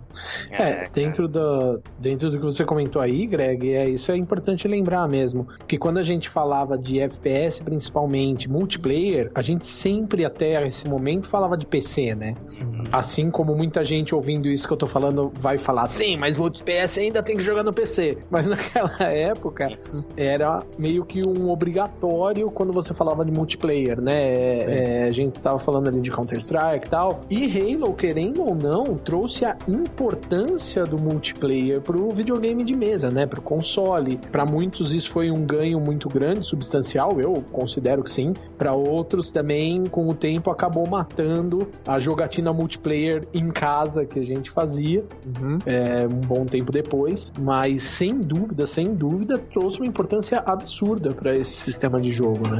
É, se o, o, o GoldenEye era o Wolfenstein, o Halo foi o Doom. Não tecnicamente, mas em termos gerais, assim, de, de sucesso, né? Olha uma galera querendo te matar, Greg.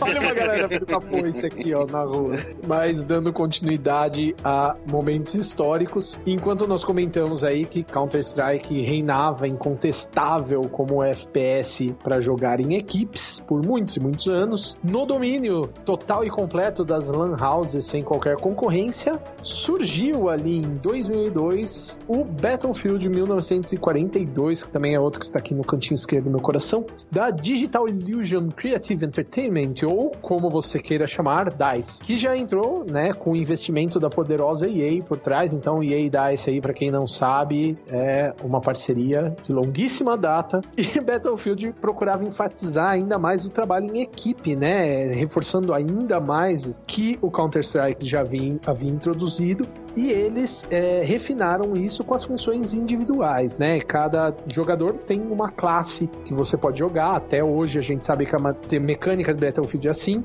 E que aqueles mapas gigantescos com equipe de até 64 jogadores, que também até hoje é assim, você tinha todo aquele envolvimento de precisar dominar a área, etc e tal, conquistar as bandeiras, fazer operações. Então o Battlefield introduziu aí um, um sistema de jogo muito mais voltado para jogabilidade em equipe, ainda mais do que o Counter-Strike, que até hoje quem joga Battlefield é, é, o que a gente ama nesse jogo. E uma das maiores inovações aí do título, né, que foi a adição de veículos, que também é um clássico do Battlefield, que junto com esse gameplay mais tático permitiu, né, que você jogasse nesses mapas gigantescos sem querer morrer de sair de um lugar a pé e chegar no outro, tipo 20 minutos depois depois, 5 segundos antes de acabar aquela etapa do jogo. Eu adorava quando isso acontecia. É, uhum. eu acho que esse foi o, a cereja, né? Foi a, a coqueluche de, de Battlefield. Todo mundo queria pegar as porra dos veículos quando esse jogo saiu, né, cara? Ninguém queria se matar, todo mundo queria pegar os tanques, os aviões, sair dando rolê. É. O que tinha de avião explodindo no chão não era brincadeira.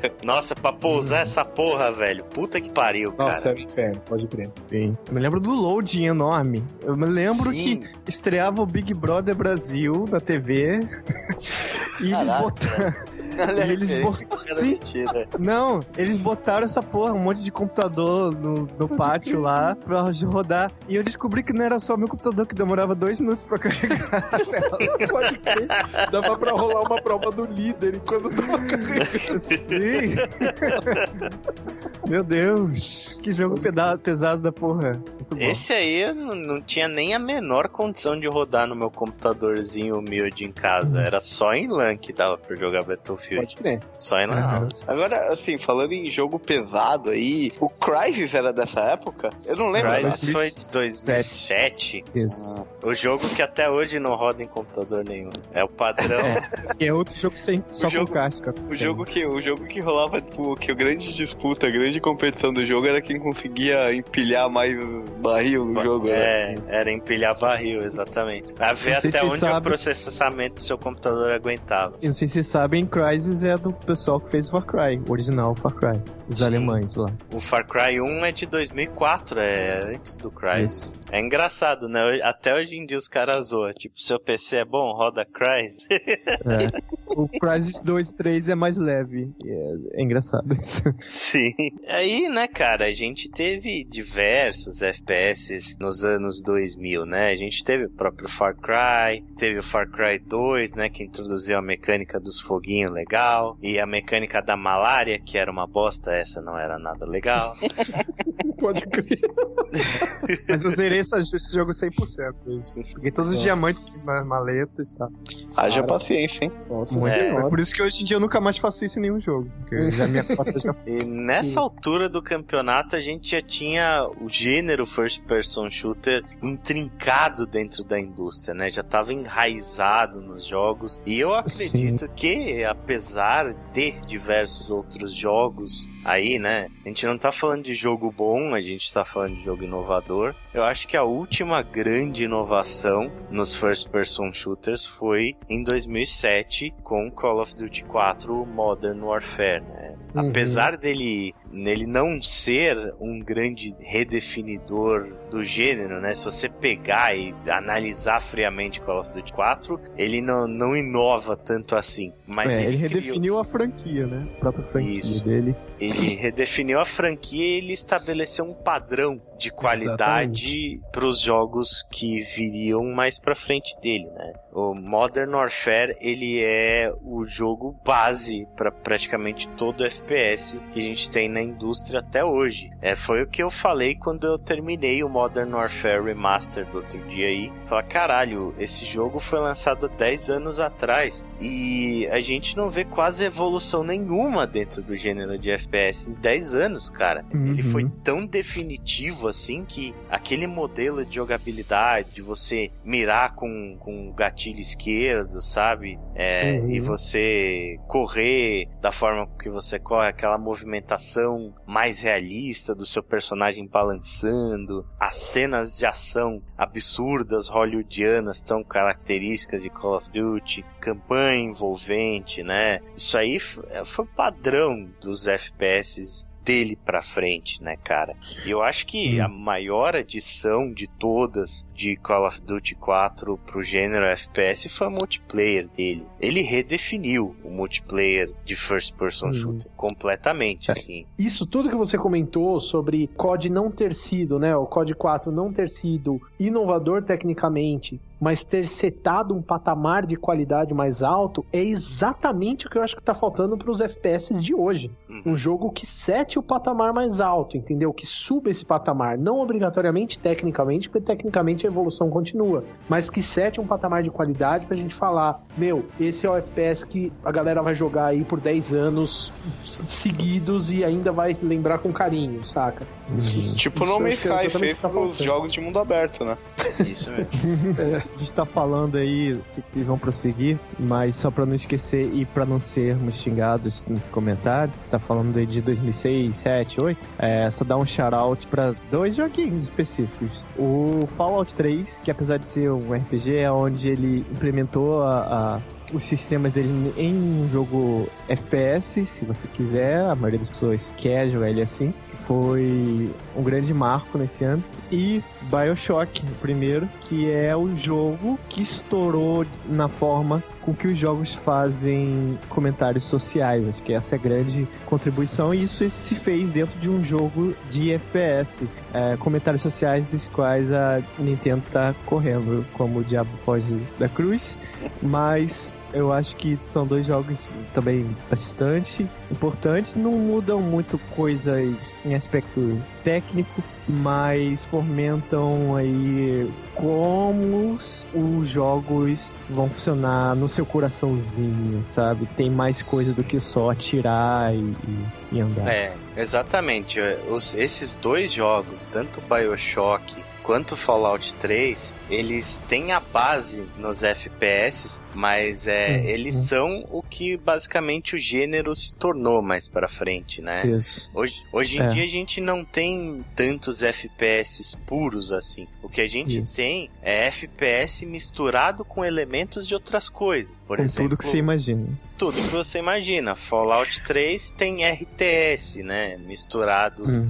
dentro de, do gênero e, e muito de RPG. Bioshock a mesma coisa, você tem muito de RPG, da estrutura ele, de uma história. Ele tem um é pouco de Metroidvania, que é, é você ter lugares fechados que você acabou Também. tendo é, é, é, muitos jogos que não necessariamente precisavam ser em, em, primeira pessoa, utilizando todos esses recursos, todo esse aprendizado, toda essa evolução que os FPS tiveram para contar uma história, né? E aí Sim. a gente vai até pra série Elder Scrolls, por exemplo. É. A série Elder Scrolls, você vai pra Deus Ex, né? Uma Sim. série que também acho que vale uma citação, porque apesar de Deus Ex, por exemplo, ser um jogo que tem a mecânica de tiro muito enraizada nele, ele é muito mais do que só um jogo de tiro, né? Ele é, é muito é mais só uma RPG, né? dele, ele é um RPG que usa esses elementos. Sim. Isso, o FPS dele é só uma desculpa. Eu não coloquei Deus Ex na lista porque a gente já fez um podcast sobre ele. Escutem o nosso podcast de Deus Ex. Sim. Quer ver um curioso caso que a gente teve dos FPS sem armas, né? Como, por exemplo, Mirror's Edge ou Portal, é. né? São Isso. jogos que você não atira, né? Eles não, não é. são shooters, mas eles são em primeira pessoa e eles têm como base neles os, os first person shooters, né, cara? Isso, hoje em dia a gente já ir falando do presente e futuro dos FPS, será que o futuro vai ser só ficar andando e, e lendo coisas? Ou se for Outlast é andando e tomando susto, andando e tomando susto? É, os, os Walk Simulators estão aí, né? Outlast, é, é. né, cara? Outro jogo também, né, que misturou FPS com jogo de terror foi Fear. Foi um dos primeiros. FPS com, com... Puta, como eu adorei esse jogo, pode crer. Jogos que subtraem totalmente a, o vício da gameplay por exemplo, de Bioshock, e se reduz e vira Gone Home, né? Que é Sim. é narrativa e exploração só.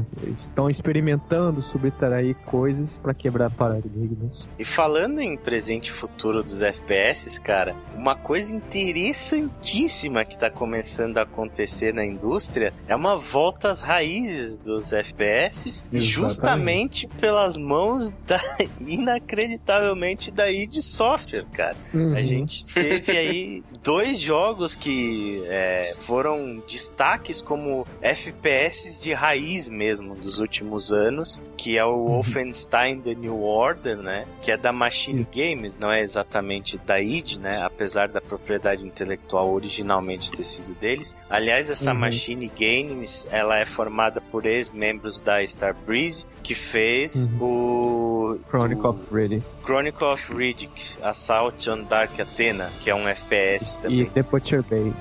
Difícil pra caralho esse jogo. Zerei no Xbox esse jogo. Também. Você zerou o Dark? Sim, é muito difícil. É muito retry, caralho. Cara, é foda. Eu lembro que o jogo começava com você com uma porra de uma faquinha perdido Sim. numa nave sem ter o que fazer. Você tinha que matar um cara. No primeiro cara, acho que eu morri umas quatro vezes, velho. Você vai numa prisão lá, uma estação, na estação. É bem é, louco. Estação. E é interessante, né? O know-how dessa galera aí trouxe o Wolfenstein pra era moderna num shooter-shooter mesmo, né? Ele tem até uma história surpreendentemente mais profunda, com muito do aspecto social e do drama da guerra envolvido naquilo, apesar de ter muita fantasia junto também. E é um jogo bem elogiado do gênero hoje em dia. E em 2016 a gente teve Doom voltando a, aos oh, yes, holofotes. Esse é o FPS mais puro e arcade que a gente teve em anos a fio, né, cara? Jogo elogiadíssimo, que tava em tudo quanto é lista de melhores do ano. É engraçado a gente ver esse revival do gênero na mais pura forma dele. Eu não sei se vocês concordam com isso, mas eu acho que é até engraçado e até interessante a gente fazer esse programa sobre FPS hoje, porque os FPS estão no momento de, de divisão, né? Um momento de. Pessoal adora falar quebra de paradigma, né? Uhum. Mas é, ainda não houve essa quebra. A gente ainda está na etapa de estar todo mundo perdido e sem saber o que fazer. Então você vê aí que os, os jogos começaram aí na Segunda Guerra, evoluíram. Aí nós chegamos no momento em que certa franquia resolveu continuar evoluindo para o espaço, certa franquia resolveu voltar para uma guerra anterior ainda da Segunda Guerra Mundial, outra franquia resolveu pegar um jogo que fez sucesso lá em 1994 e fazer um, um jogo super modernizado, mas com dinâmica e gameplay é, extremamente old school. Então nós, nós vemos aí diversas tentativas de escrever o futuro dos FPS, né? Nós temos aí Battlefield, nós temos Titanfall, COD, Doom, que cada um seguiu um caminho completamente diferente do outro, totalmente avesso ao outro e todos tentando escrever o que vai ser o futuro dos FPS. Então isso é muito legal. Muita gente pode falar, ah, mas é, eles estão perdidos assim. Você vê jogos que eram para ser excelentes e não são, etc e tal. Mas eu acho isso bacana porque é nesse momento em que surge alguém com aquela ideia que fala: não, o caminho é esse. Então aqui nós talvez estejamos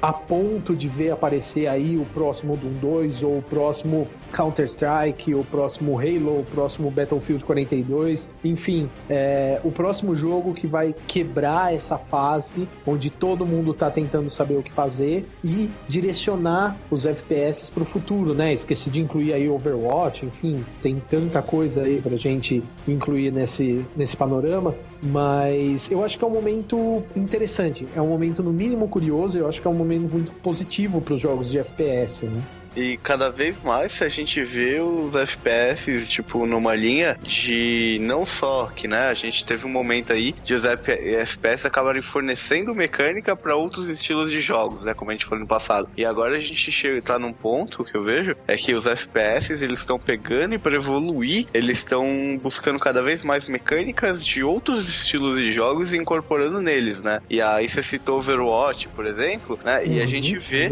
tipo, esse estilo de FPS incorporando mecânicas de MOBA, né? No caso do uhum. Overwatch, por exemplo. Uhum. E a gente tem, acaba tendo várias linhas, na verdade, de. Você não dá, eu não sei se dá nem pra definir hoje em dia, tipo, FPS especificamente, porque a gente acaba tendo várias linhas de FPS diferentes, né? Você tem jogos FPS que eh, ele tem a mecânica de FPS lá, mas ele tá mais preocupado em contar uma história. É, esses jogos eles não são nem chamados de FPS hoje em dia, né? Por mais que uhum. ele tenha como base o FPS FPS ele é outra coisa. Ele só Sim. usa o, o, FPS como o cerne dele, né? Ele constrói tudo em volta daquilo. A gente não chama Fallout 4, por exemplo, de um FPS. É, a gente não chama No Man's Sky de um FPS. No Man's Sky também é um jogo. A gente chama No Man's Sky de merda. é, mas também é FPS, tem razão. Também é FPS. Você atira na porra do jogo. FPS de verdade pra valer mesmo é Doom e Wolfenstein. Uhum. E Overwatch, COD. etc. E COD, exatamente. Esses são os, os, O jogo é puramente mesmo um shooter em primeira pessoa. Essa mistura, né? Esse agregado de tecnologias e modalidades nos jogos, eu acho que também é um padrão que não só o FPS está seguindo, mas muitos jogos, né? A gente tem aí RPG e aventura no mesmo jogo, a gente tem, pô, Nier Automata que junta uns 15 tipos de jogos no mesmo, no mesmo jogo, mas nós temos ainda aí a ver o paradigma da tecnologia, né? Porque VR, por exemplo, é algo que é. pode mudar totalmente a cara do FPS daqui para frente. A gente ainda é não sabe é como nem quando, né? Sim, é, na verdade, tipo, se você, eu concordo contigo e se você for ver, já existe nos Estados Unidos anunciado aí pro final do ano, tipo, uma esteira que você vai conseguir andar dentro dos FPS. Agora é real mesmo, vai sair, já tem até preço, vai sair por 150 dólares a esteira e mais, acho que é 59 dólares o par de tênis, né? Que o tênis tem uns sensores. E tipo, com o VR, mas aí eu acho que é uma outra linha, cara. Vai ser completamente separado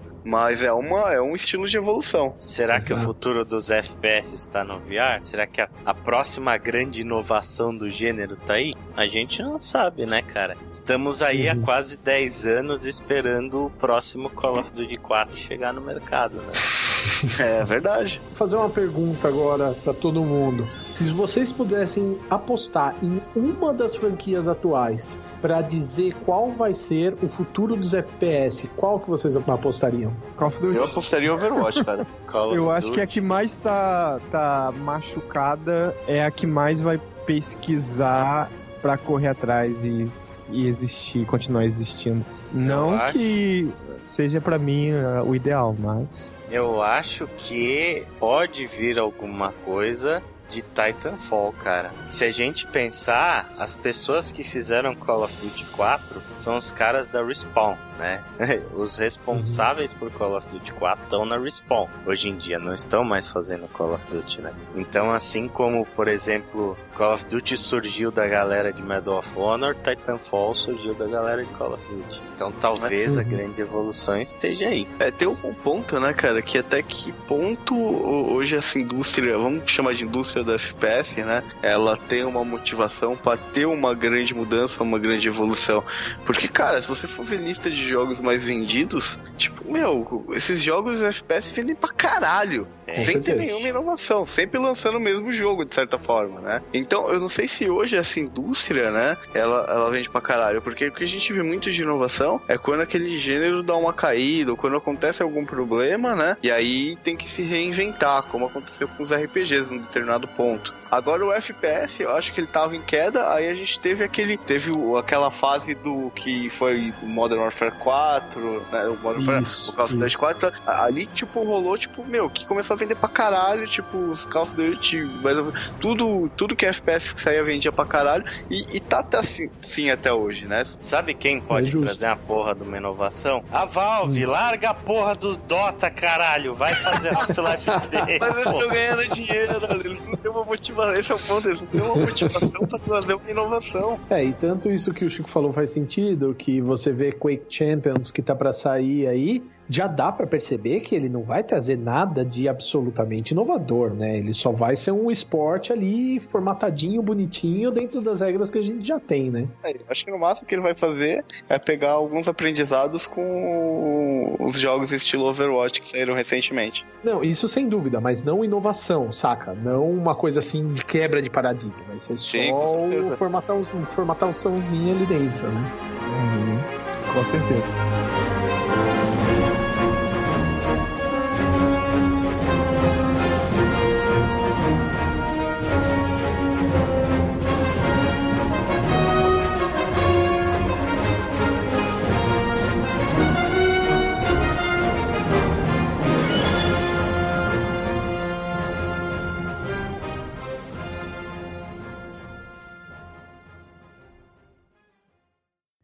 Finalmente chegou a sua vez, hein? Ei, Finalmente chegou a minha vez.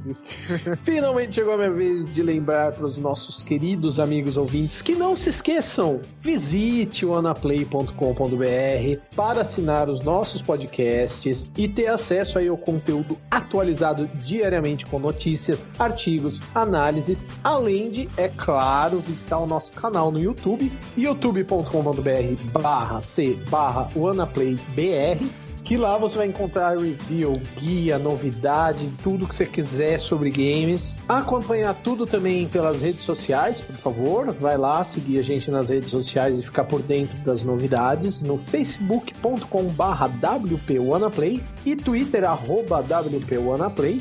Ou você também pode aí escrever para nós, porque nós gostamos de vocês, apesar de não parecer. Até de você, da Nintendo. Então, você pode escrever para nós no Sa- contato arroba wanaplay. Site lixo! Site lixo.